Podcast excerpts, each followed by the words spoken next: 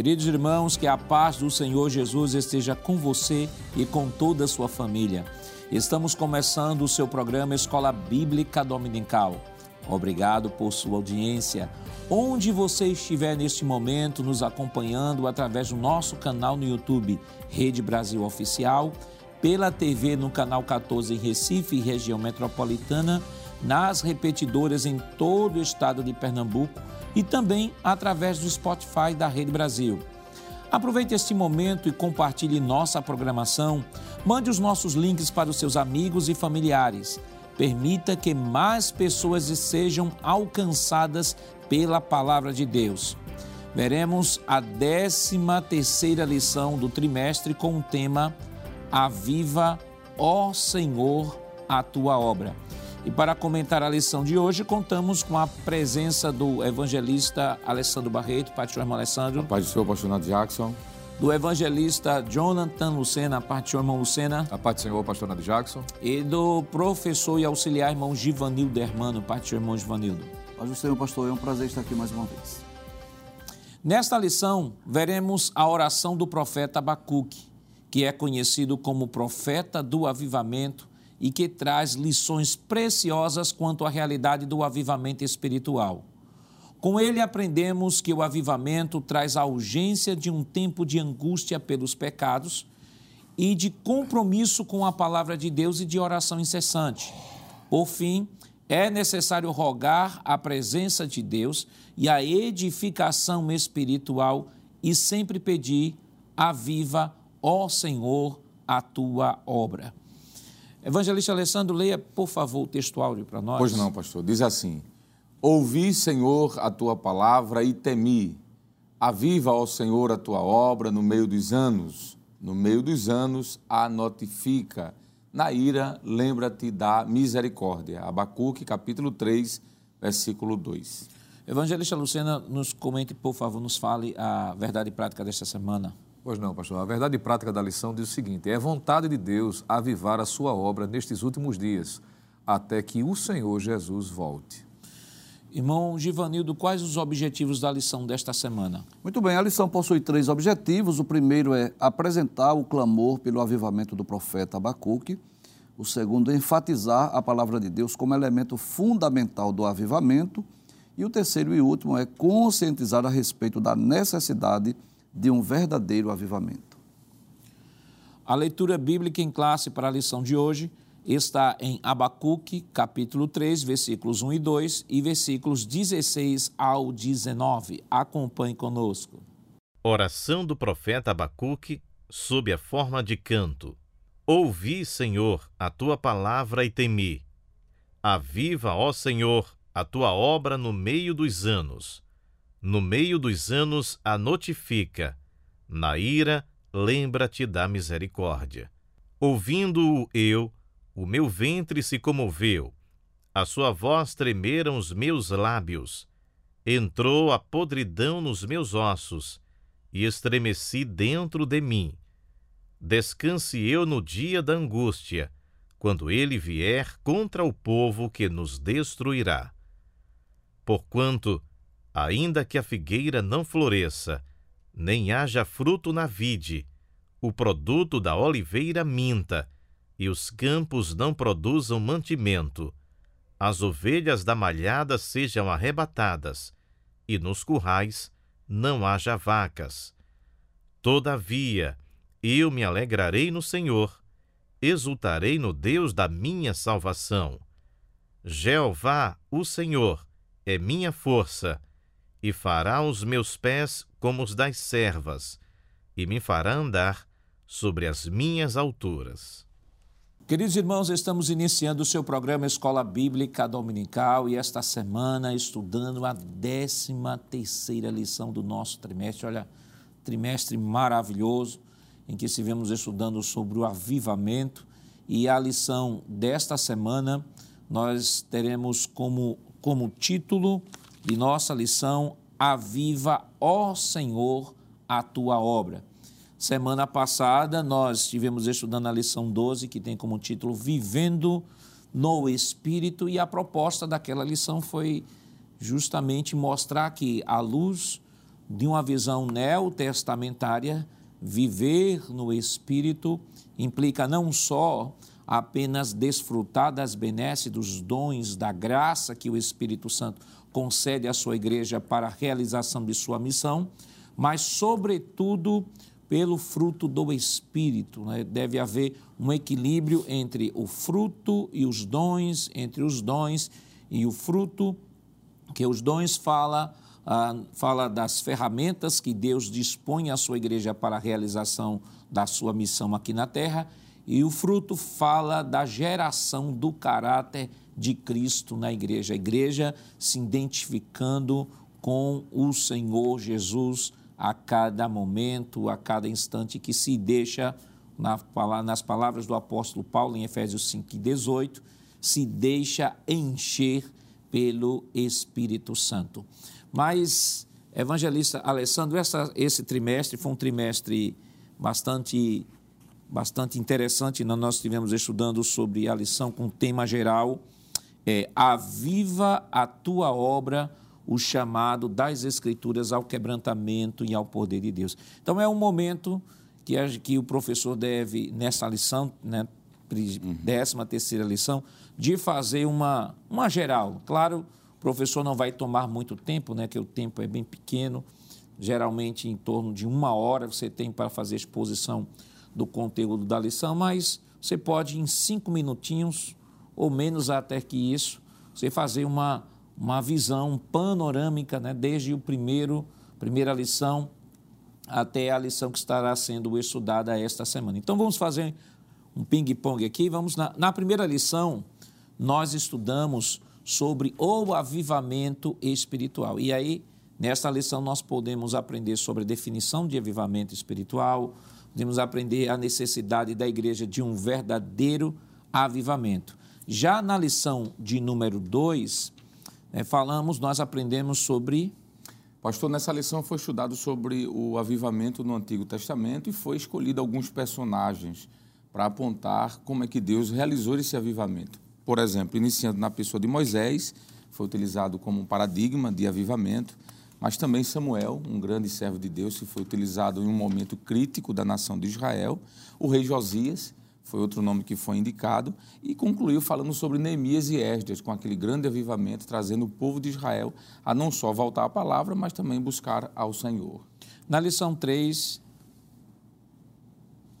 Muito bem, pastor. Avivamento no Novo Testamento. Uma vez que a lição 2 foi tratada sobre esses princípios revelados à luz do Antigo Testamento, nesta lição foi tratado desse assunto propriamente dito à luz do Novo Testamento. Algumas particularidades fazendo menção da sua praticidade, já que esse assunto, embora já tenha sido descrito no Antigo Testamento, ele é mais desenvolvido dentro do aspecto, é, através do ministério de Cristo, daqueles que estavam a seu serviço, trabalhado de forma mais pontual no Novo Testamento. Então, nessa lição foi feito esse panorama também, assim como a lição 2 foi feito o panorama do Antigo Testamento, esta foi feita do Novo Testamento. Irmão Givanildo, na lição 4, nós estudamos sobre o ministério avivado de Jesus. Isso, nós percebemos nessa lição, né, nós aprendemos que o ministério de Jesus, que durou em média três anos, três anos e meio, foi um ministério marcado pela operação do Espírito Santo, né?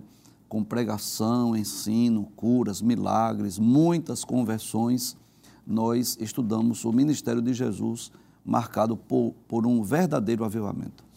Já na lição 5, nós estudamos sobre o avivamento na vida da igreja e naquela lição nós podemos aprender um pouco sobre o batismo no Espírito Santo como uma realidade da realidade da igreja. Podemos também aprender sobre o dinamismo da igreja apostólica e também a importância de um ministério ungido para os dias atuais. Já na lição 6, evangelista, o que é que nós estudamos? Pois não, pastor, foi falado sobre Pedro, né? um grande apóstolo do Senhor Jesus, e o que foi marcante nessa lição foi que ela foi dividida entre dois momentos da vida de Pedro. Momento da vida de Pedro antes do Pentecostes e depois do Pentecostes. E vimos que Pedro, antes do Pentecostes, por exemplo, negou Jesus três vezes. Teve alguns momentos de naufrágio ou de fraqueza na fé, talvez seja essa a melhor expressão. Mas depois do Pentecostes, nós vamos ver um apóstolo realmente avivado, cheio do Espírito Santo, pregando, milhares de pessoas se convertendo e a obra de Deus crescendo cada vez mais. Já na lição 7, Evangelista Luciano, nós aprendemos sobre Estevão, um Marte avivado. Perfeitamente. E vimos, pastor, nessa lição, o preço de que se paga quando se vive uma, viva, uma vida avivada. Uma vez que Estevão, ele é considerado como, além de um diácono, o primeiro mártir da igreja. E nessa lição foi tratada características pessoais que mostram que ele, de fato, era um crente avivado, mas, sobretudo, o preço altíssimo que ele pagou não só através da sua mensagem, da influência que teve, do carisma que é manifesto, mas, sobretudo, pelo fato de ter morrido em decorrência da sua vida avivada. Irmão Givanildo, na lição 8 nós aprendemos sobre o avivamento espiritual no mundo. Isso, essa foi uma lição mais histórica, não é? onde nós aprendemos sobre avivamento que ocorreu no decorrer do tempo, no decorrer da história. Nós vimos aí, por exemplo, o avivamento na Europa, o avivamento lá na Rua Azusa, e avivamentos esses em que a igreja foi impulsionada a enviar missionários, a pregar o evangelho. Nós vemos uma lição muito maravilhosa, essa lição de número 8. Já na lição de número 9, nós aprendemos sobre o movimento pentecostal no Brasil. Né? Este movimento que aconteceu no mundo, o autor traz aconteceu no Brasil, mostra o surgimento das Assembleias de Deus aqui no Brasil. Comentamos um pouco sobre a, a história de nossa igreja aqui, que se iniciou oficialmente em 1918. E na lição de número 10, Evangelista Alessandro, nós falamos sobre o avivamento na vida pessoal. Perfeito. Baseado nos Salmos de número 63, ali a pessoa do salmista ele demonstra que estava em uma situação difícil e nesse momento ele busca o Senhor. E é por isso que o texto é na vida pessoal, porque vai mostrar de que o avivamento acontece não apenas de forma coletiva, através de grupos, como na lição anterior, que foi citada pelo professor Givanildo, no mundo, mas também de forma pessoal, individual. E o salmista, no Salmo 93, mostra que houve uma busca sincera, uma vida de oração e de clamor pelo Senhor. É, evangelista é, Lucena, já na lição 11, nós estudamos sobre o avivamento e a missão da igreja. Perfeitamente, pastor. É o desdobramento né, de tudo que havia sido estudado, como decorrência também do que tanto no Brasil como no estado de Pernambuco, a, a, nossa igreja vivenciou. E essa lição retrata esse comprometimento de que uma igreja avivada ela tem prazer em evangelizar.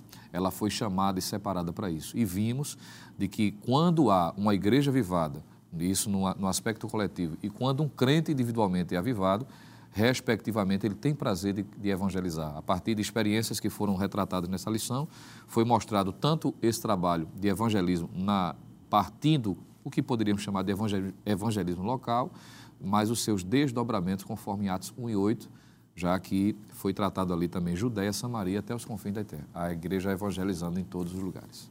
E na lição 12, irmão Giovanildo, nós estudamos sobre vivendo no Espírito. Isso foi a, a, penúltima lição, né? a lição que estudamos semana passada. Nós estudamos sobre a necessidade de sermos guiados, dirigidos pelo Espírito, para vencermos essa natureza caída ou pecaminosa, né? nós aprendemos aquele texto de Paulo, capítulo 5 da carta aos Gálatas, falando dessa guerra, dessa luta interna entre a carne e o espírito. E só uma forma de nós vencermos essa concupiscência da carne é sendo, é, vivendo cheio do espírito, andando em espírito.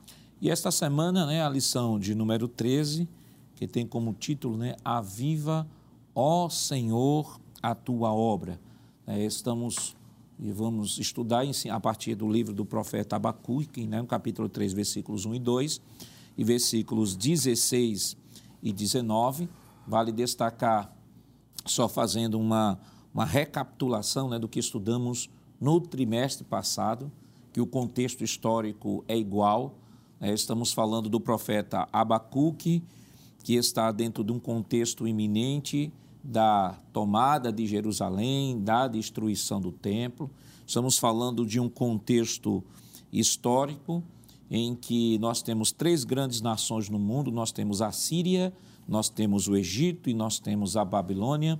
E Deus, assim como falou pelo profeta Jeremias, como falou pelo profeta pelo profeta Ezequiel, está falando em especial agora ao profeta Abacuque sobre esta destruição de Jerusalém, sobre o juízo de Deus sobre Jerusalém. E nós temos aqui o crescimento do Império Babilônico, vencendo a Síria, né, porque a, a Síria ela acaba caindo para a Babilônia no ano 612 a.C., tirando a Síria do páreo. A Babilônia também conquista o Egito e os seus aliados em 605 antes de Cristo. Então nós temos aqui um contexto onde a Babilônia está ascendendo ao poder. Abacuque ele está olhando para o povo de Israel, é, evangelista, olhando para o povo de Israel, vendo as, os diversos pecados que o próprio profeta Ezequiel viu, né, como estudamos na lição passada, mas diferentemente de Ezequiel, né, que Ezequiel foi e falou ao povo, ele se dirige a Deus para questionar a Deus. Então, esse é o contexto da nossa lição desta semana. Sim, pastor, exatamente. É, é um questionamento de um profeta que se, não se conforma com o que está vendo e, de certa forma, ele procura respostas em Deus através desse curto livro, apenas com três capítulos, por isso que é chamado também de um dos profetas menores. E a dúvida de Abacuque era por que, é que o mal estava acontecendo, a nação estava andando cada vez por caminhos mais distantes de Deus. E a grande pergunta é: Deus, por que o Senhor não faz nada? Não é? A discussão de Abacuque, filosoficamente falando, é o problema do mal, da teodiceia. Se Deus é tão bom, por que, é que o mal existe? Ou por que Deus tolera o mal? Não sabia o profeta de que Deus sempre tem uma resposta para dar, e isso vai acontecer no livro. Deus vai mostrar que não é que Deus não estava agindo porque estava sendo tolerante com o mal, mas porque havia um tempo estabelecido por Deus para que o seu juízo viesse, não é? é esse profeta Abacuque, pastor, é um dos profetas mais conhecidos no Antigo Testamento. Alguns estudiosos asseveram de que ele era da tribo, inclusive, de Levi. O seu livro é construído em forma de música, por exemplo, quando nós, no final do seu livro, encontramos aquela expressão muito conhecida, ao mestre de música para instrumentos de corda, capítulo 3, versículo 19.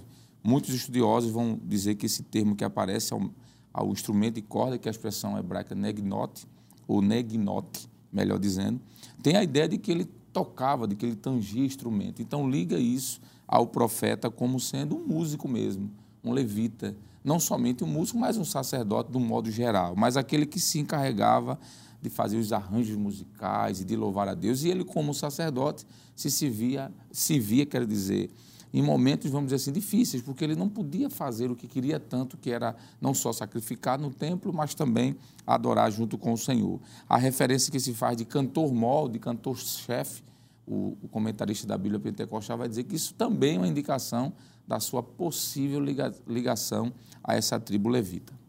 Então, é, é, é bem interessante que o professor. Né, você tem comentários bíblicos em casa, né, que você pode consultar, dá uma visão panorâmica sobre o livro do profeta Abacuque. Né, como já foi dito aqui, né, o, o profeta Abacuque ele está dentro de um contexto de iminente juízo, uhum. ele clama a Deus, esta relação perfeita que o evangelista traz aqui, e alguns autores eles dizem o seguinte, que a estrutura do livro ela é bem objetiva e ela transita em duas perguntas, né, que uhum. o evangelista já colocou. Primeiro, é sobre a tolerância de Deus em relação ao pecado e à injustiça. Isso, professor, você pode anotar aí, está no capítulo 1, versículos 2 ao 4, uhum. onde ele vai questionar a Deus. E Deus responde prontamente é, que, é, que haverá de descer o juízo usando os caldeus ou os babilônios né, contra a nação de Israel. Isso está no capítulo 1, versículo 5 ao 11. E, de fato, ocorre, Deus usa os babilônios contra, contra eh, Israel, contra juízo, contra Judá. No ano de 587, Jerusalém, Jerusalém cai. Entretanto, quando Deus dá essa resposta para o profeta Abacuque, em contrapartida, Abacuque se choca. Né? Porque como é que Deus, olha, eu estou clamando para Deus descer juízo sobre sobre Judá. Aí Deus agora vai me dizer que vai usar uma nação mais ímpia do que do que Judá para disciplinar Judá. Então ele vai questionar, diz como é que Deus pode usar como instrumento de juízo um povo mais cruel e desumano. E isso ele questiona no capítulo 1, versículos 12 ao 17. Até o capítulo 2 e 1, ele está ainda esperando Deus responder, e Deus responde e promete também julgar a Babilônia, capítulo 2, versículos 2 ao 20, o que fez de fato em 539 antes de Cristo, quando a Babilônia cai para os persas.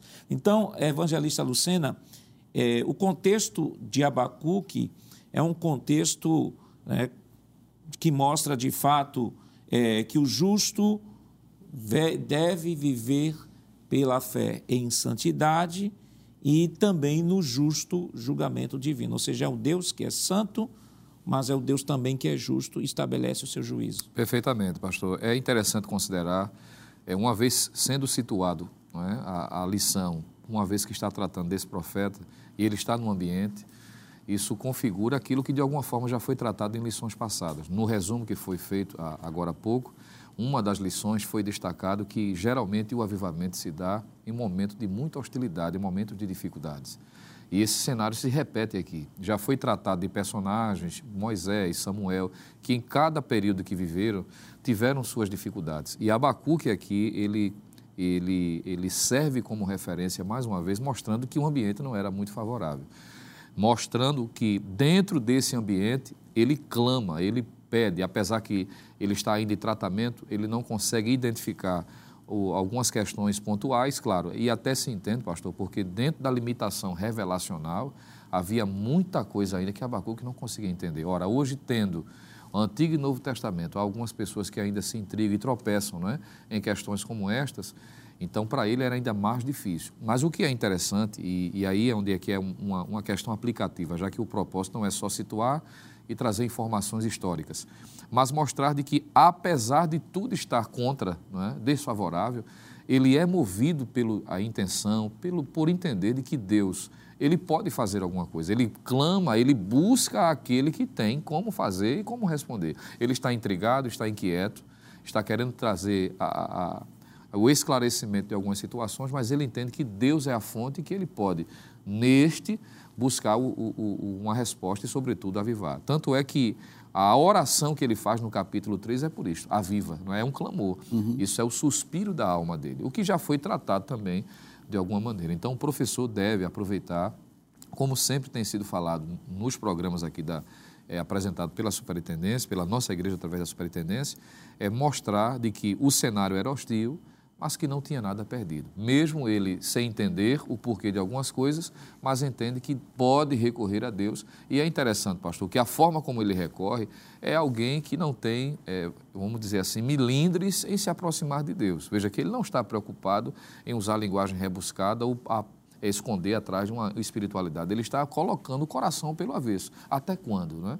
E é importante lembrar isso, que diante de Deus nós precisamos ter essa liberdade de buscar ao Senhor, principalmente através da oração. O que será tratado, claro, de forma mais pertinente, mas eu acredito que essas informações abrirão o entendimento para que o aluno em sala de aula compreenda, pelo menos, o grito da alma de Abacuque. E, e diferentemente dos outros profetas, irmão Joanito, por exemplo, você tem o profeta Ezequiel que nós estudamos, recebe as visões e tal, e ele faz ciente ao povo como Jeremias faz uhum. ciente ao povo. Sim. Mas é, Abacuque, em especial, ele vê todo aquele cenário, eu acredito ele se lembra toda de toda a dinâmica do Antigo Testamento, como Deus sempre tratou o seu povo, e sobretudo o pacto deuteronômico, né? Você a, a, obedeça, então bendito será a tua casa, a tua entrada, a tua saída, tal, tal, tal, tal. Desobedeça e maldito será. Então, ele percebe o crescimento da, da, do pecado, da injustiça de Judá, e vê que Deus, parece que Deus está tolerando Verdade. tudo isso. Ele disse assim, mas.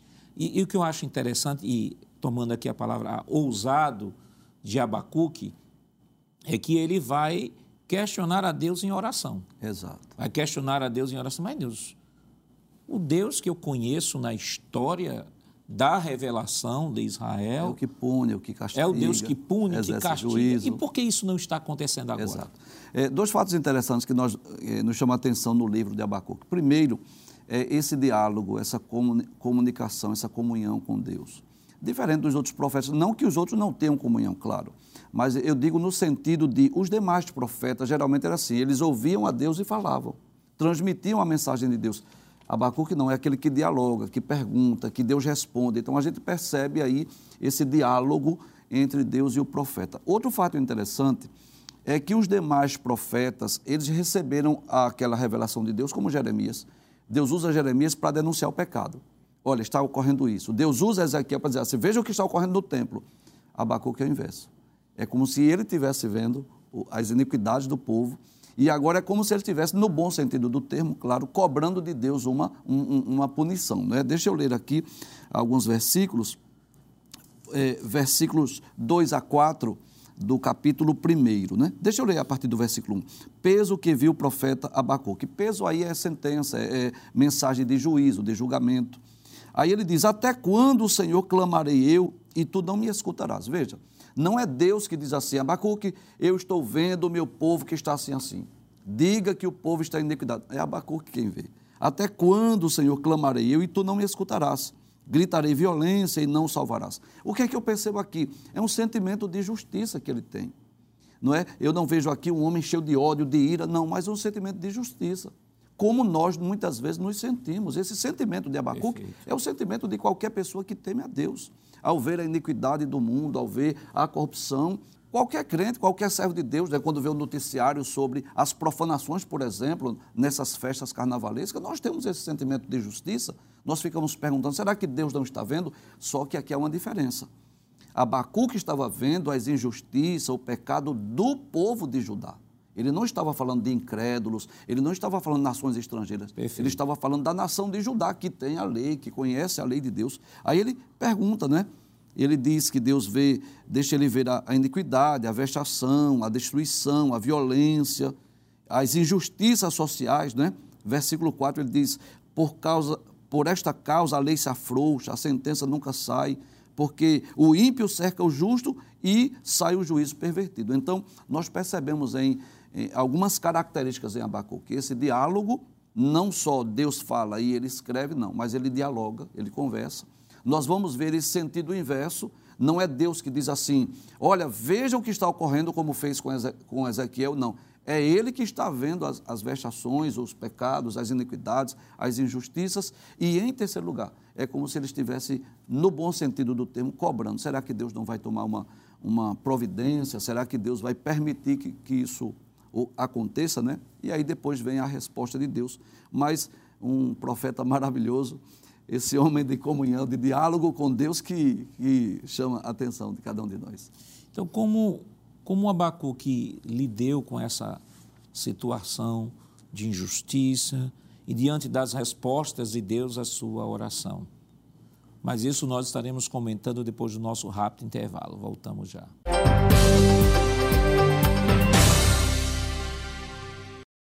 Queridos irmãos, estamos de volta em seu programa Escola Bíblica Dominical, esta semana estudando a 13 terceira lição, que tem como título Aviva, ó Senhor, a tua obra. E no bloco anterior nós trouxemos aqui uma visão panorâmica sobre o livro do profeta Abacuque, dando contexto histórico, cultural, um momento em que Abacuque estava vivendo, ele que foi contemporâneo do profeta Naum, Sonfonias e Jeremias. E nós falamos aqui que o seu livro, né, três capítulos, capítulo 1 e 2, mostra as duas orações que ele faz ao Senhor e nestas orações pede a Deus é, respostas sobre, primeira oração sobre o pecado de Judá, e Deus responde que vai usar a Babilônia como juízo. E aí a segunda oração, onde ele vai questionar, mas Deus vai usar logo a Babilônia contra Judá, e Deus diz: não se preocupe, porque também a Babilônia será julgada por mim. Então, nós vamos para o primeiro tópico da nossa lição, é, o clamor pelo avivamento. Evangelista Alessandro, a intercessão angustiada do profeta, o aparente, aparente indiferença de Deus, em linhas gerais, nós já comentamos como quando trouxemos aqui aquela palavra introdutória da lição. Pois não, pois não. A resposta pronta de Deus para o profeta Abacuque. O que é que a gente pode comentar? Pois não, pastor. É, esta resposta de Deus veio de forma bem diferente do que o, o, do que o profeta imaginava, não é? A resposta de Deus é que ele usaria os caldeus ou os babilônios, é o mesmo, mesmo povo com nome diferente, para punir o reino do sul, já que o reino do norte havia caído já há mais de 100 anos, não é? Isso, de certa forma, choca um pouco o profeta, já foi comentado sobre isso aqui, porque ele não entende como é que Deus ia punir um povo desobediente usando um povo descrente, digamos assim. É, o que o profeta Abacuque, no momento, não entendeu foi que o instrumento que Deus utiliza, pastor, para corrigir ou para punir aqueles que ele deseja fazer, não é o mais importante. O mais importante é a finalidade da punição. Se Deus vai usar os babilônios ou os caldeus, se Deus vai usar os sírios ou qualquer outro povo, isso de pouco importa. Eles são instrumentos de Deus. Isso não quer dizer de que Deus seja o autor do mal também. Deus apenas está se utilizando de veículos, de instrumentos para fazer a sua justiça ser implantada. O texto do profeta Abacuque é um clamor por avivamento, sim. Em que sentido? Do que nós já estudamos. Aquele que está vivendo uma vida de avivamento, por exemplo, é aquele que se volta para Deus, é aquele que busca a Sua palavra, que vive de conformidade à Sua palavra.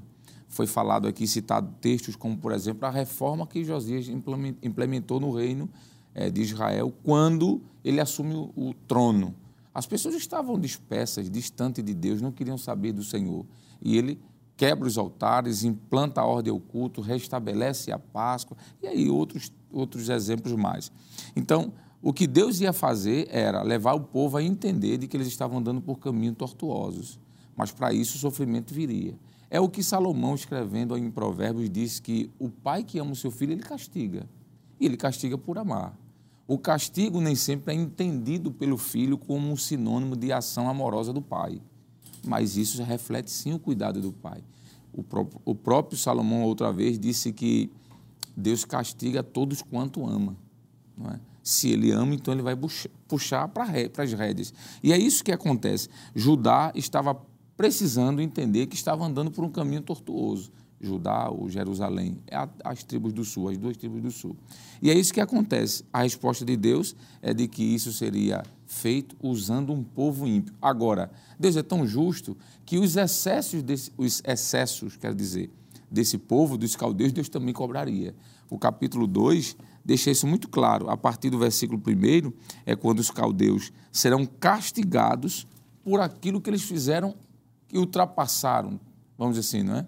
passaram dos limites, aí Deus vai cobrar deles também. Porque o Senhor utilizou-se dos caldeus, claro, para punir a Israel, quer dizer, Judá, não Israel, corrijo, mas claro que nós entendemos que pela sua própria maldade, a maldade dos caldeus, em alguns momentos, pastor, eles exageraram aqui. Aí Deus entra em ação também. Porque se Deus fecha os olhos para um em detrimento do outro, Deus seria injusto. O profeta vai começar a entender que era necessário isso acontecer, que é o que vai resultar no capítulo 3, a sua oração em forma de cântico. E, e Evangelista Lucena, então, o livro do profeta Abacu, que ele nos, nos traz, em linhas gerais, né, é, inclusive é o texto de Abacuque que vai ensejar né, aquela discussão do justo viverá Isso. pela fé. Paulo vai usar o texto, né, o justo viverá pela fé.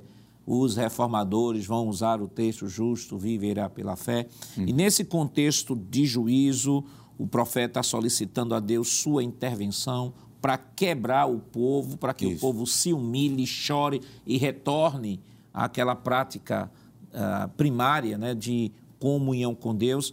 É, dentro de todo esse contexto, ele acaba aprendendo com a resposta de Deus o seguinte: olha, não se preocupe, o justo sempre viverá pela fé e deve viver pela fé. E aqui fé no sentido né? de fidelidade, né? Isso. Vive por sua Exato fidelidade, apesar de tudo estar na Contrário. contramão, mas não perca a sua posição, não se dobre diante da corrupção, porque o Senhor, o Deus de Israel, continuará tratando com seu povo. Exatamente, pastor. São dois aspectos que estão interligados e que têm tudo a ver com esse tema geral de avivamento, não é? Uma vez que ele, o profeta Abacuque precisou entender a soberania de Deus, a grandiosidade de Deus, que pode se utilizar dos meios mais diferenciados, às vezes até contraditórios, para que o seu propósito seja realizado. Quando digo contraditórios, não estou falando de imorais, não é? Porque Deus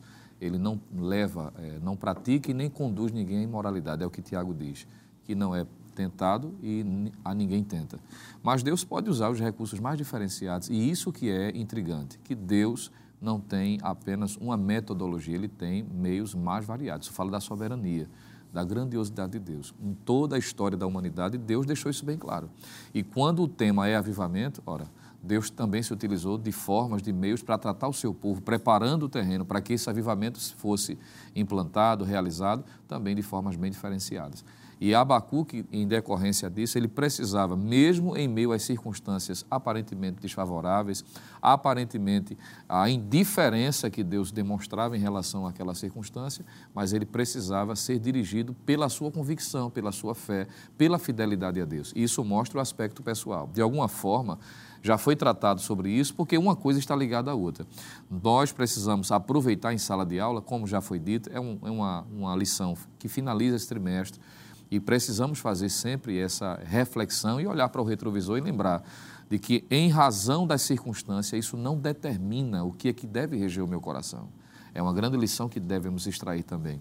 E é por isso que o texto faz menção a essa expressão que é muito conhecida, como já foi citado aqui por vários personagens, tanto bíblico como a luz da história da igreja, em que mostra como deve estar o coração do servo de Deus. É andar de acordo com a fidelidade, de acordo com os princípios, entender. Existe um Deus soberano que, mesmo que eu não entenda, mas ele tem um governo, ele está conduzindo aquilo que Paulo disse em Romanos 8 e 28, que é uma linguagem que mostra a convicção e a certeza que ele tinha, quando ele diz assim: E sabemos que todas as coisas cooperam para o bem.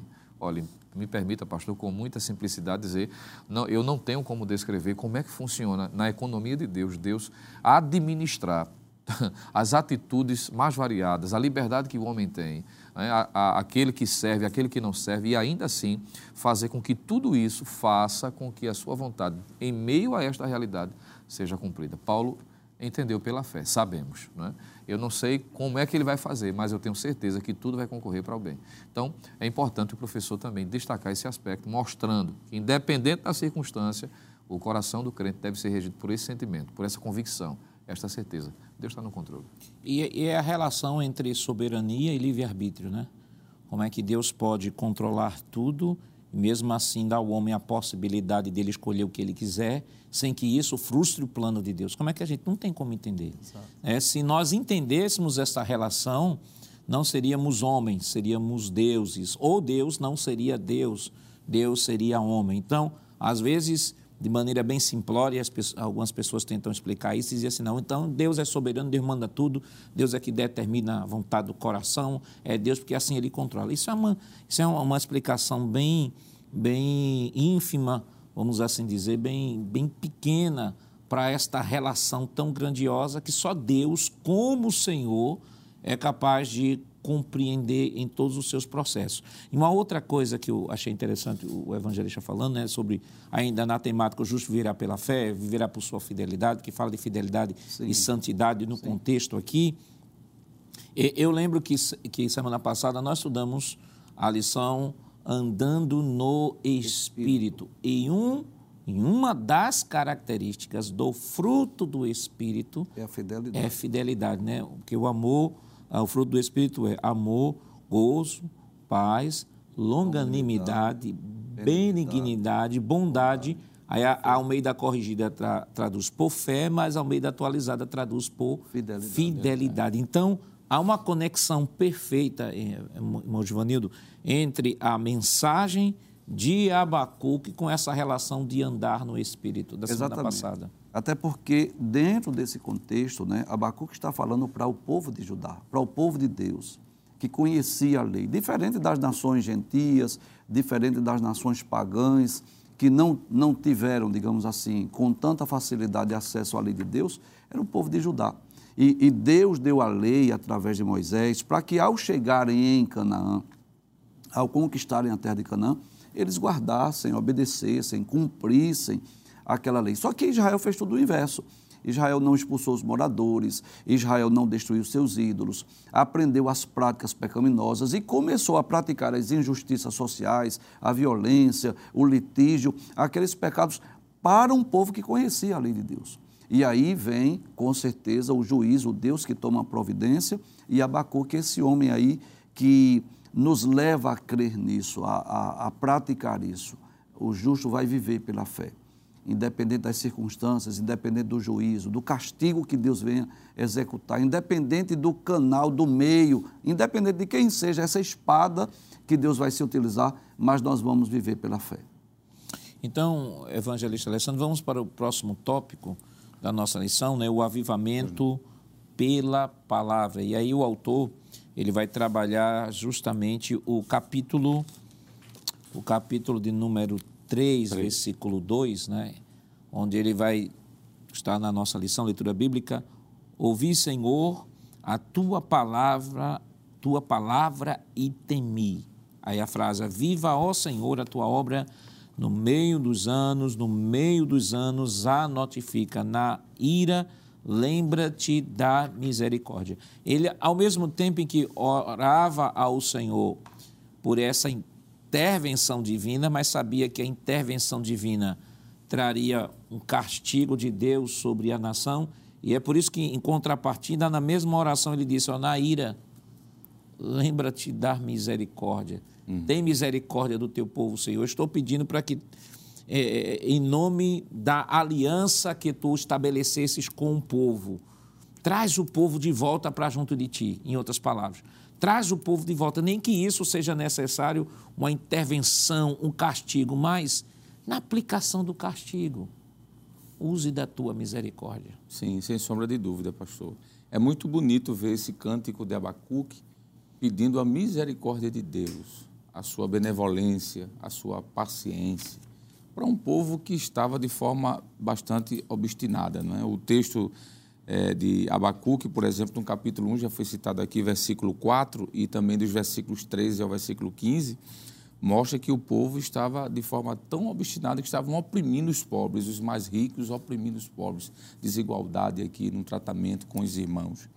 O povo estava vivendo em pecados abertos. Isso está no capítulo 2 a partir do versículo 4, por exemplo, capítulo 2, versículo 14 e 15, eles estavam entregues de forma literalmente falando ao pecado.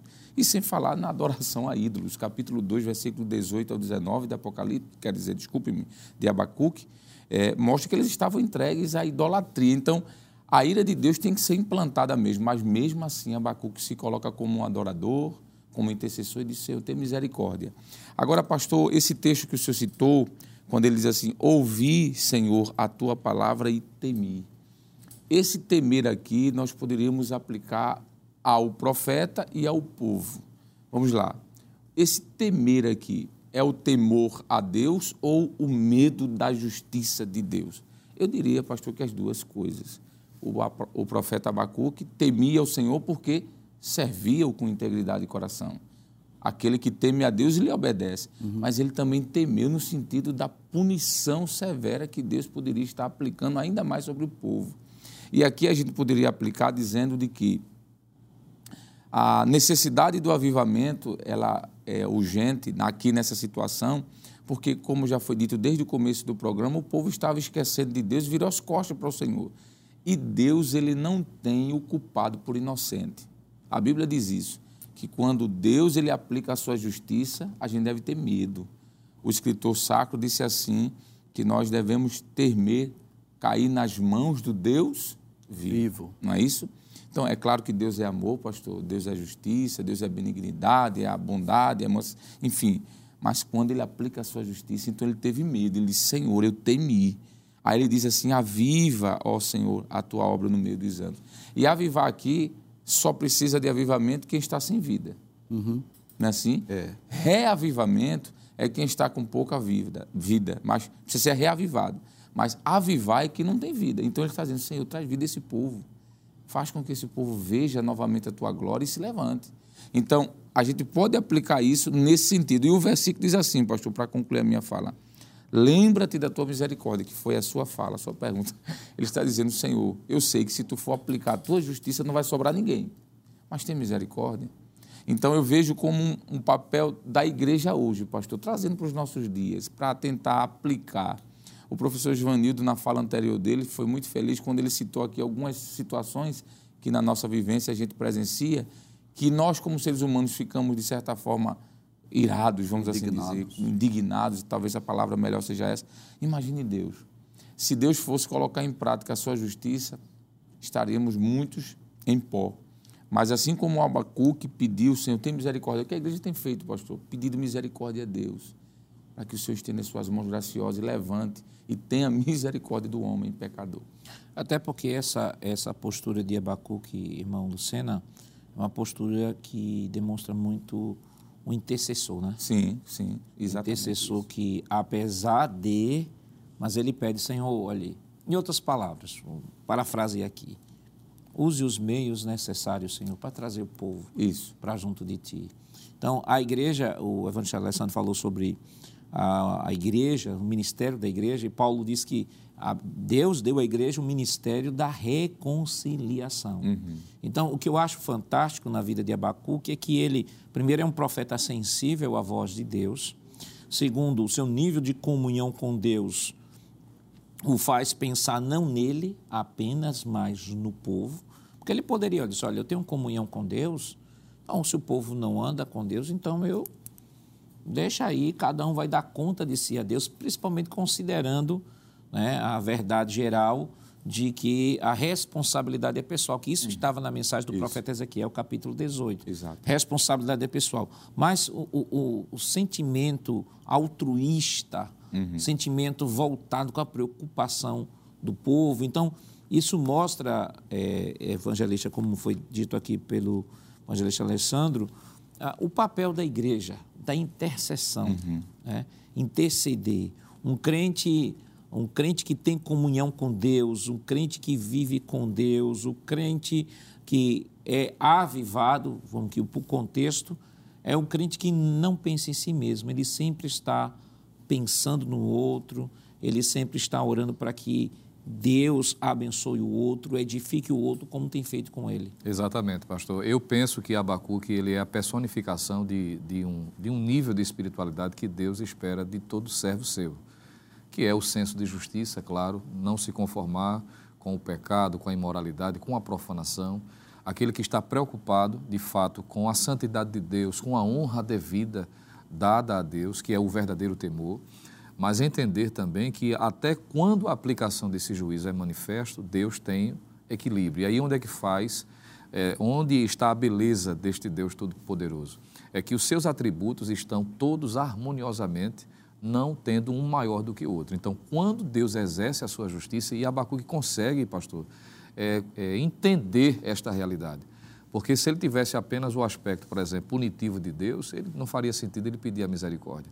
Mas ele faz questão, em virtude dessa espiritualidade, do sentimento que há no seu coração, o fato de viver esta comunhão que foi muito bem descrita, como alguém piedoso, que tinha esse relacionamento com Deus, servindo a Ele, principalmente pelo fato de ele pedir esta aplicação com misericórdia. E isso é importante, porque é o, é o incentivo que nós temos, e isso deve ser aplicado em sala, de entender que não tem nada perdido, não é? Que Deus ainda pode, em sua punição, em seu juízo, em sua penalidade, pelo fato de alguém errar, mas que Deus pode restaurar. E aí está a beleza também do, do tema do avivamento. É entender que, por mais problemático que alguém seja, Deus tem a capacidade de restaurar aquela pessoa. E a intercessão é um fator importantíssimo para que Deus use de misericórdia. E a palavra-chave é essa, misericórdia. E isso deve ser nutrido no coração. Claro, olha, há pessoas, por exemplo, que estão vivenciando, pastor, assim como Abacuque visualizou pessoas à sua volta que não tinham compromisso com Deus, pode ser que tenha um pai cujo filho esteja, esteja vivendo uma vida desregrada, que naturalmente, pelo senso de justiça, em algum momento diga assim, eu vou desistir, é? eu, eu entrego, eu não quero mais, eu não vejo possibilidade é um momento de trazer esta palavra e dizer assim, não, vamos continuar intercedendo, Deus pode restaurar.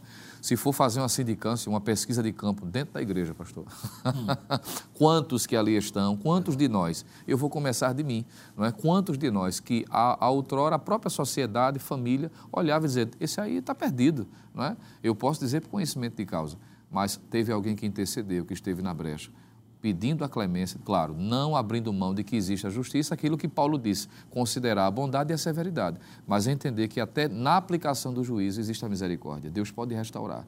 É uma palavra de incentivo não é, para o pai que não deve é, desistir do filho, do cônjuge não desistir do outro, não é? e assim por diante, porque Deus é poderoso para restaurar.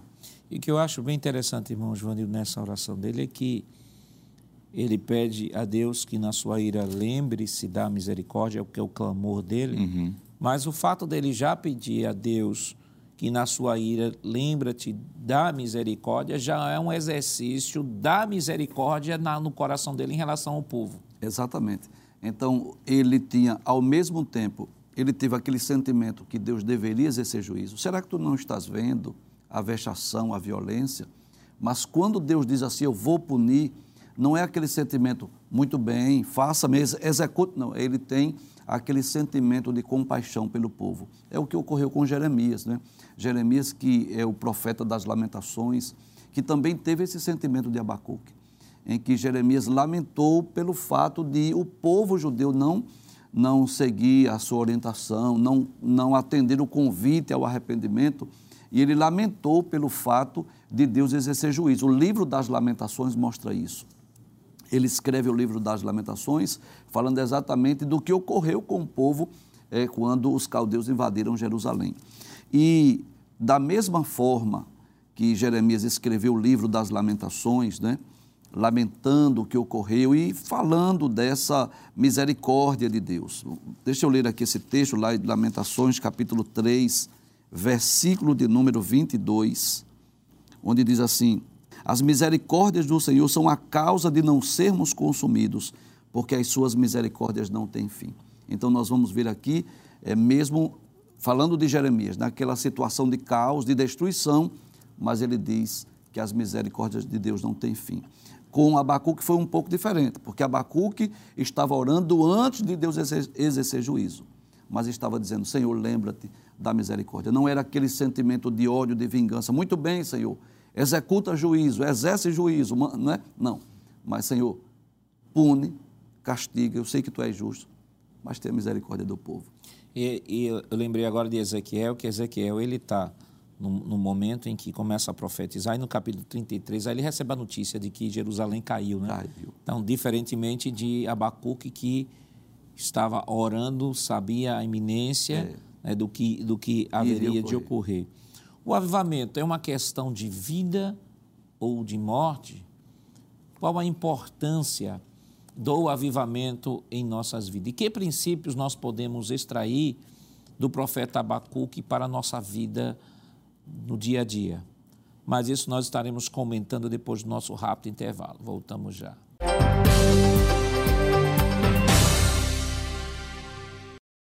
Queridos irmãos, estamos de volta para o último bloco do seu programa Escola Bíblica Dominical e esta semana estudando a 13 terceira lição que tem como título Aviva, ó Senhor, a tua obra. E no bloco anterior nós deixamos aqui a seguinte pergunta: né? avivamento é uma questão de vida ou morte? Que princípios nós podemos extrair do livro do profeta Abacuque e da vida do profeta Abacuque, que servem como princípios para a manutenção do avivamento? Aliás, evangelista, é, o fato de ele pedir ao Senhor, aviva, ó Senhor, no decorrer dos anos, está falando de uma ação contínua, não algo esporádico, uhum. tá? mas ele diz, olha, uma ação contínua, porque o avivamento deve ser algo, algo contínuo. O fato dele estar pedindo essa ação contínua de Deus para trazer o seu povo de volta à sua presença mostra claramente eh, um dos grandes princípios é, que nós já temos estudado durante todo esse trimestre do avivamento, do início do avivamento, que é, é justamente a busca ao Senhor, o arrependimento, o reconhecimento de Deus como a fonte do avivamento e, sobretudo, como nós já estudamos no, no bloco passado, é, a, o avivamento sempre partindo, no caso de Abacuque, partindo do pacto que Deus havia feito com Israel para nós hoje, a partir daquilo que Deus estabelece para a igreja no Novo Testamento. Sem sombra de dúvida, pastor. É, essa expressão do profeta no meio dos anos fala de algo contínuo, como o senhor falou. Aquele texto que aparece quando o Senhor orientou os sacerdotes, não é? Isso podemos aplicar de forma figurada, dizendo que o fogo nunca deveria se apagar sobre o altar. O fogo arderá, Arderá continuamente. continuamente sobre o altar. Trazendo um pouquinho para a história de Abacuque e também para a história da igreja, quando ele pede para que esse avivamento ele viesse perdurar no meio dos anos, traz essa ideia. Porque alguém pode estar avivado hoje, pastor, mas não está amanhã. Alguém pode viver uma vida de oração agora, mas não orar amanhã. Isso. Por isso que a ideia da manutenção do avivamento, não é? O avivamento eu comparo ele a uma tocha. Quando Paulo disse, por exemplo, à igreja de Tessalônica, não apagueis o espírito. Por que Paulo disse isso? Porque existe a possibilidade desse espírito ser apagado, dessa tocha vir a ser apagada. Consequentemente, a vida de avivamento. Nós podemos entender de que, como já foi dito aqui, é algo de manutenção diária. Por isso que a Bíblia sempre eh, nos orienta ler as Escrituras de dia e de noite, para que seja bem sucedido. A Bíblia nos ensina a orar, vigiar continuamente, porque o Espírito e a carne se opõem uns aos outros, a gente estudou isso em lição passada. A Bíblia nos ensina, Paulo falando aos Colossenses, a mortificar as obras da carne. Por que mortificando todos os dias? Porque o avivamento, ele é necessário ser mantido todos os dias. Então, essa expressão do profeta, no meio dos anos, eu acredito que ele estava pedindo a Deus que isso se perdurasse por muito tempo, mas aplicando a nossa vida, a gente pode dizer isso, pastor, de que é preciso ter essa manutenção, essa busca diária. Alguém, por exemplo, pode hoje não ter lido a palavra ainda, nesse momento que o programa está passando, ou o culto, como queira, pode não ter orado, pode sequer ter meditado aquele momento de devocional. A pergunta é: será que não está faltando alguma coisa? Por que é, pastor, que muitos, no longo da história, muitos movimentos se esfriaram e apagaram? Na história, nós temos a Europa, por exemplo, como um sinal histórico de que as igrejas da reforma foram um estopim, vamos dizer assim, do, da mudança de Deus através da igreja no mundo. Mas muitas dessas igrejas se apagaram, se esvaíram e muitos templos foram até fechados com o passar do tempo. Então, eu penso, pastor, que essa sua pergunta se responderia dessa forma: manutenção, algo diário, contínuo, dia e noite. Para que continuemos vivos. Alguém que deixa de comer, pastor, vai morrer. Ele pode ser o homem mais forte do mundo, dois metros de altura. Não é? Mas se ele deixa de comer, se ele deixa de se alimentar, ele vai definhando, definhando ao ponto de ser sepultado como um esqueleto é, ambulante. Então é mais ou menos isso na vida espiritual também, pastor, de forma prática. Vamos para a próxima tela, né? O avivamento, questão de vida ou de morte. Evangelista Lucena, ele fala o clamor pela misericórdia de Deus. Então, senão, avivamento não é uma opção. Avivamento não é uma opção. Você pode ou não estar avivado. Avivamento fala de um estilo de vida. Perfeitamente, pastor. É o que caracteriza, de fato, quem está ligado à videira, quem está servindo ao Senhor, quem é templo e morada do Espírito Santo e quem vive uma vida de comunhão. Da mesma forma como já foi tratado em lições passadas, usando figuras, por exemplo, que era comum do tabernáculo, como o candelabro, por exemplo, uhum. que deveria ser mantido aceso, com aqueles cuidados diários, para que não houvesse nenhum entupimento, nenhum dos tubos, para que o azeite pudesse fluir, a chama permanecer acesa. Isso também retrata a condição da vida cristã. Então, avivamento, como o senhor disse, não é uma questão opcional. A propósito, há muitas pessoas que às vezes acham que estão em desobediência ou consideram apenas uma desobediência quando cometem qualquer tipo de, de comportamento que até a sociedade é, considera como sendo algo é, impróprio, inadequado. Mas uma, um cristão, por exemplo, que não vive uma vida avivada, ele está em desobediência, né? porque a palavra mostra essa necessidade. E a consequência última, como já foi dito pelo evangelista Alessandro, é essa pessoa definhar a ponto de perder. Ela vai ficar semelhante àquela igreja a quem o Senhor Jesus é, dirige uma carta por meio do apóstolo João, no livro de Apocalipse, que tem nome de quem vive, mas está morto. Então é importante destacar isso. E dentro desse cenário, claro, quem se encontra nessa condição pode também, assim como Abacuque, ser motivado a clamar, porque Deus é poderoso para mudar as circunstâncias, mas a pessoa precisa entender. Eu estava me lembrando, por exemplo, do Salmo de número 103, quando Davi fala da misericórdia de Deus, que é o aspecto desse tópico, não é? quando lemos o Salmo 103, o verso é, de número 8 em diante, diz assim: O Senhor é misericordioso e compassivo, longânimo e assaz benigno. Estou lendo na Almeida Revista Atualizada. Verso 9 diz assim: Não repreende perpetuamente, nem conserva para sempre a sua ira.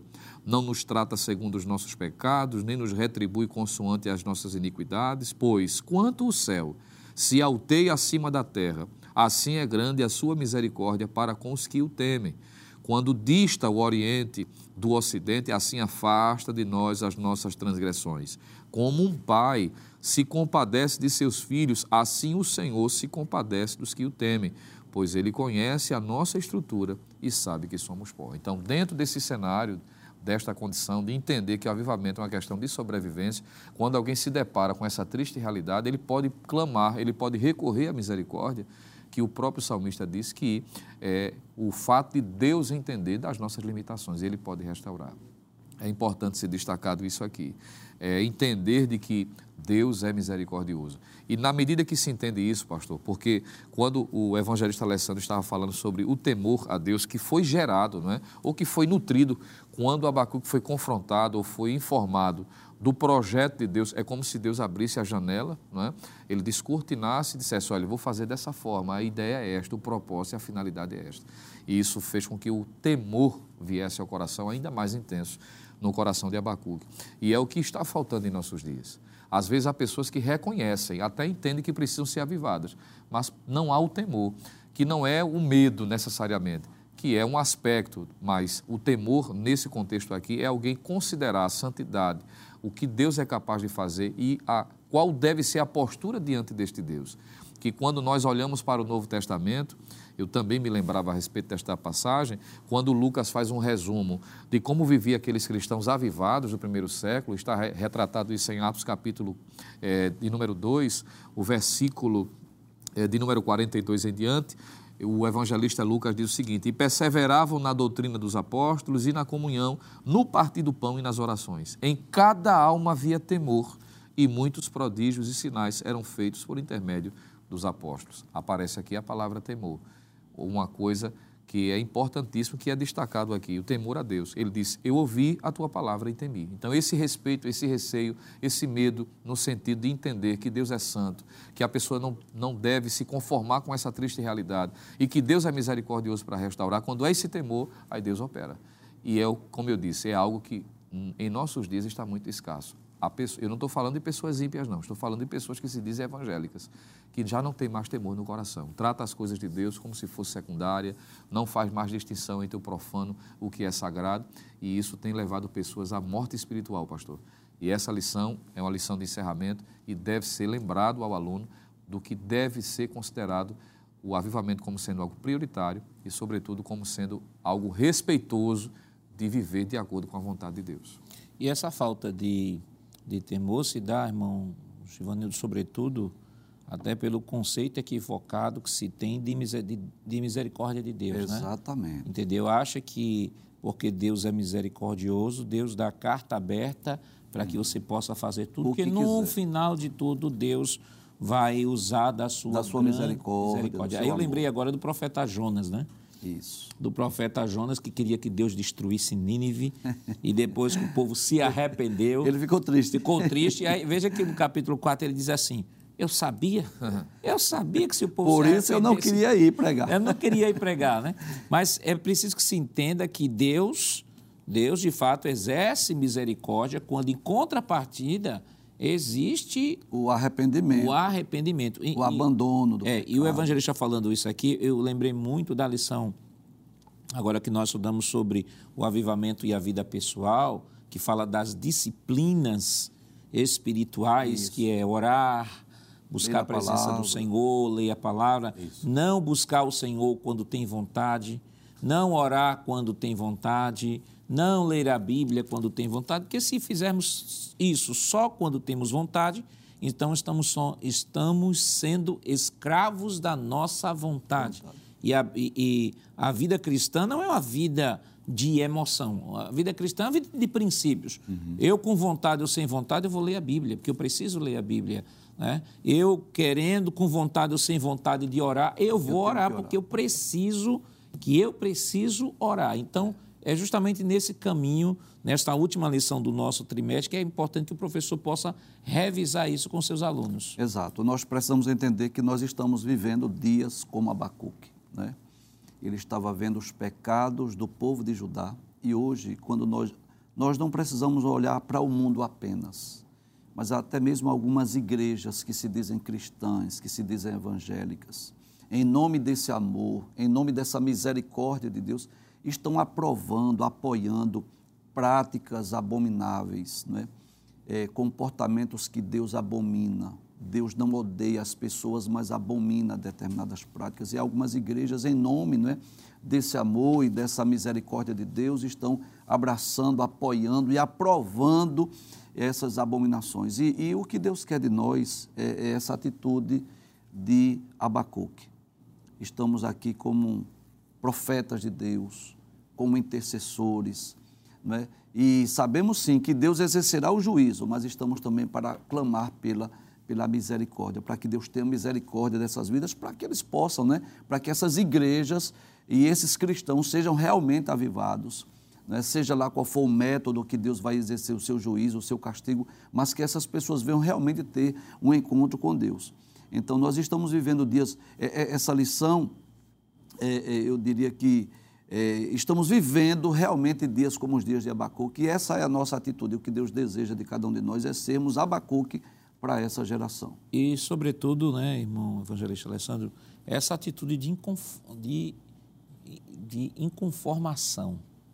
É, o, o, profeta ele não se conformava se com aquela situação que Judá estava vendo. Era o povo de Deus, mas ele olhava e dizia assim: não eu não fui aprender, eu não ensinei, eu não aprendi assim. Exato. Meus pais não me ensinaram desse Exato. jeito. Né? E aí eu lembrei agora daquele conceito de, de Dietrich, né? da graça barata, né? Uhum. Graça barata, né? Porque nós estamos falando aqui dentro do contexto de igreja, de igrejas, do, contexto do povo de Deus. Então, hoje, a gente, até inclusive o autor até pontua algumas situações do, do presente momento. Então, infelizmente, esta, esta questão do pecado faz com que o evangelho não se, não se fale mais de cruz, não se fale mais de arrependimento, de só renúncia. se de renúncia. Né? Isso aí deixa para depois. O negócio é dizer que você pode, que você tem condições, de que você vai prosperar, receba uma chave de carro, uma, uma chave de casa, você vai viajar o mundo inteiro para cima e para baixo como se a vida cristã, irmão, se resumisse ou a fosse mundo, isso terra. a este mundo. Quando nós olhamos, eu lembro do relato de Hebreus, que vai mostrar os heróis da fé, Hebreus capítulo 10, que sofreram, foram cortados ao meio. Aí, o escritor diz assim: homens do qual o mundo do não era qual digno. o mundo não era digno. Quando a gente pega aquele retrato e começa a, a comparar as fotos, a gente percebe, irmão, a gente sente o mesmo inconformismo do profeta Abacuque. Sem sombra de dúvida, pastor. E por isso que a lição termina com um ponto: clamemos ao Senhor. Devemos continuar como igreja, clamando a Deus pela sua misericórdia, mas também não se conformando com isto, com a situação em que vivemos. Quando o senhor estava falando a, a sua fala agora, eu lembrando também do que o professor Joanildo falou, de que nós temos visto dias muito difíceis, coisas que nos surpreendem. A, a cada dia uma aberração maior do que a outra. E o que nos vem na mente é um pouquinho parecido com o que Abacuque ele disse: Senhor, será que tu não estás vendo mal? Só que quando a gente olha para o cenário mundial, pastor, aqui ou acolá a gente vê a mão de Deus agindo. Seja através de elementos da natureza, punindo alguém, um povo, uma nação. A gente pode ver também a mão de Deus agindo usando circunstâncias econômicas, políticas, não é?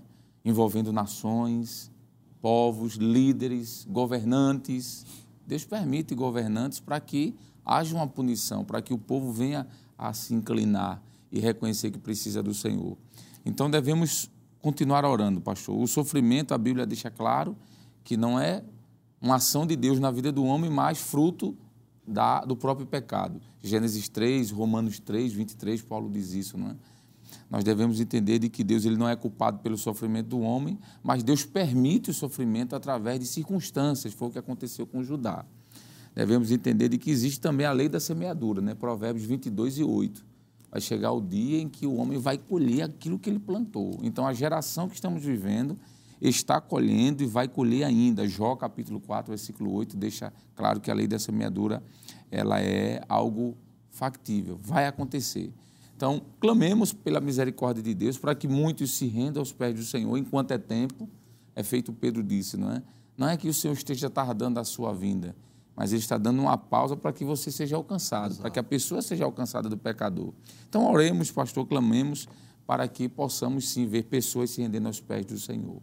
E o sofrimento, ele sempre será pedagógico, né? Sim. É claro que eu preciso procurar é, a partir. Porque precisa entender o seguinte: sofrimento independe, independe justo, ímpio, sofre. Bem democrático. É. Independe, todos é. nós. E a, a causa é. primária, como o evangelista disse aqui, é o pecado. Isso. Todos os homens sofrem. O cristão, muito mais, porque ele abraçou a fé. E o próprio Jesus disse assim na, na, na oração sacerdotal: Pai, eu lhes dei a tua palavra e o mundo os odiou. Isso. Quer dizer, só pelo fato de receber a palavra, você já é uma, uma persona não grata no meio da sociedade. Né? O cristão é uma persona não grata no meio da sociedade. Então, o cristão ele vai passar, além do sofrimento natural, ele vai passar por sofrimento em decorrência do exercício da sua fé, da reafirmação da sua fé. Então, esse sofrimento, ele é um sofrimento pedagógico. Né? É um sofrimento pedagógico porque nós precisamos a partir desse sofrimento, extrair que lições Deus está querendo nos ensinar. Eu lembrei de um texto aqui rapidamente, eu vou ler aqui, é a segunda carta do apóstolo Paulo aos Coríntios, é, capítulo 1, versículo 3 em diante, diz assim: Bendito seja o Deus e Pai de nosso Senhor Jesus Cristo, o Pai de misericórdias e de toda consolação é Ele quem nos consola em toda nossa tribulação, uhum. para que, pela consolação que nós mesmos recebemos de Deus, possamos consolar os que estiverem em qualquer espécie de tribulação. Porque assim como transbordam sobre nós os sofrimentos de Cristo, assim também por meio de Cristo transborda o nosso consolo. Isso é uma uhum. coisa tremenda, né, Evangelista Lucena?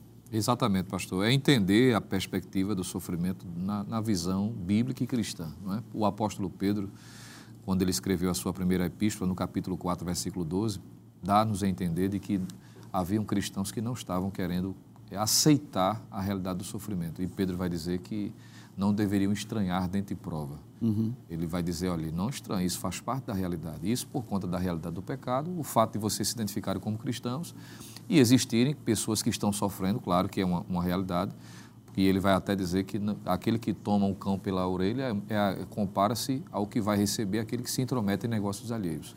Mas o sofrimento é pedagógico. O senhor falou de que o sofrimento tem é, finalidades. E Deus se utiliza dessa realidade para nos beneficiar. O senhor leu esse texto que mostra que quem é atribulado recebe o conforto para confortar quem está sendo atribulado. E é da pena de Paulo também, em Romanos capítulo 5, versículo 3, que ele diz que nós nos gloriamos nas tribulações.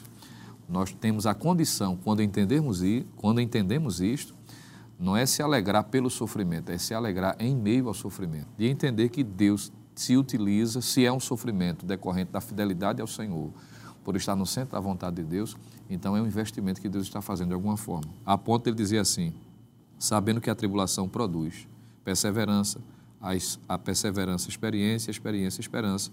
E a esperança não confunde porque o amor de Deus é derramado em nosso coração. Produz resultado, finalidade. Quando a gente entende isso, fica mais fácil, é, é uma perspectiva diferente e isso faz com que, apesar da circunstância, o nosso coração seja motivado a buscar ainda mais a Deus. Então, irmão Givanildo, é um momento para o professor dar uma geral em todo Isso. o assunto que foi dado durante o trimestre, para mostrar de que esta verdade não pode ser deixada no trimestre que está passando, Isso. mas que deve ser colocada perpetuamente, na vida né? diariamente. Continuar, exatamente. É o momento de fazermos uma dupla reflexão, né? primeiro da nossa vida individual, que é que mudou na minha vida depois de estudar 13 lições sobre avivamento? Espera-se que nós, como professores, tenhamos sido avivados. Segunda pergunta, o que isso mudou na minha classe, na vida dos meus alunos, né? E deixar bem claro que é algo constante, é algo permanente. Deus deseja que nós vivamos avivados, sejamos avivados e vivamos avivados no dia a dia. Evangelista Alessandro, nosso tempo já foi embora, mas rapidamente, os, assim, que lições ou que lição ou lições o senhor pode extrair da, deste tema que nós estamos abordando para orientar o professor que nos acompanha? Pois não, pastor. É que não existe aquele que está definitivamente perdido, condenado.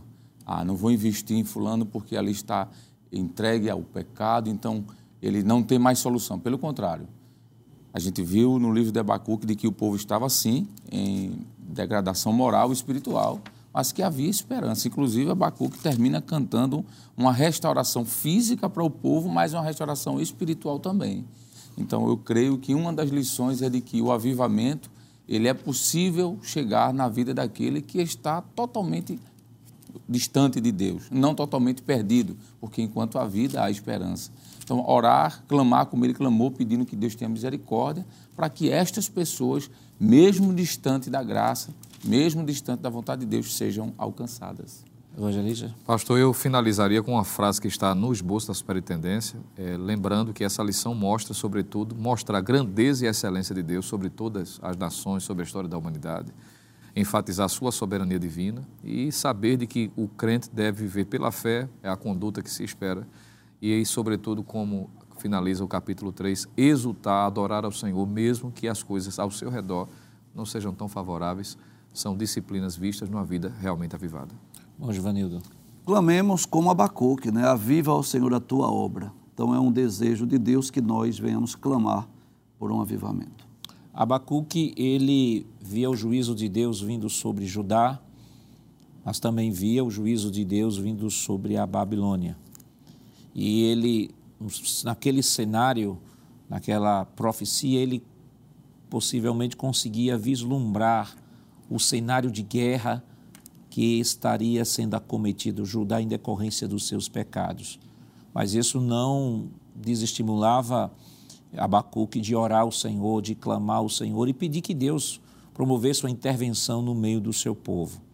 E o mais brilhante de toda essa situação é que no final do seu livro ele reafirma a sua fidelidade a Deus apesar de todas as circunstâncias. Abacuque capítulo 3, versículos 17, 18 e 19 diz: Ainda que a figueira não floresça, nem haja fruto na videira, ainda que a colheita da oliveira decepcione e os campos não produzam mantimento, ainda que as ovelhas desapareçam do aprisco e nos currais não haja mais gado, mesmo assim eu me alegro no Senhor e exulto no Deus da minha salvação. O Senhor é a minha fortaleza, ele dá aos meus pés a ligeireza das costas e me faz andar nas minhas alturas. Então, que querido professor, você possa apresentar ao seu aluno que o mais importante do que qualquer situação nesta vida é viver pela fé, ou seja, viver em fidelidade a Deus. A nossa fidelidade de Deus a Deus é um valor que nos custa, é algo caro para nós. Independentemente das circunstâncias, Abacuque dizia: Senhor, eu vou continuar sendo fiel a Ti. Pode faltar até todas as necessidades básicas neste mundo, mas isso não vai arrancar do meu coração a alegria de manter comunhão e de viver uma vida de relacionamento contigo.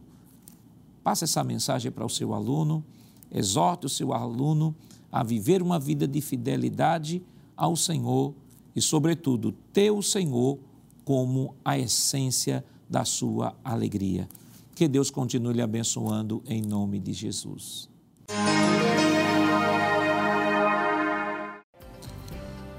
Chegamos ao final deste programa. Hoje estudamos a última lição do trimestre com o tema Aviva, ó Senhor, a tua obra. Na próxima semana estudaremos a primeira lição do segundo trimestre de 2023, que tem como tema geral Relacionamentos em família, superando desafios e problemas com exemplos da palavra de Deus.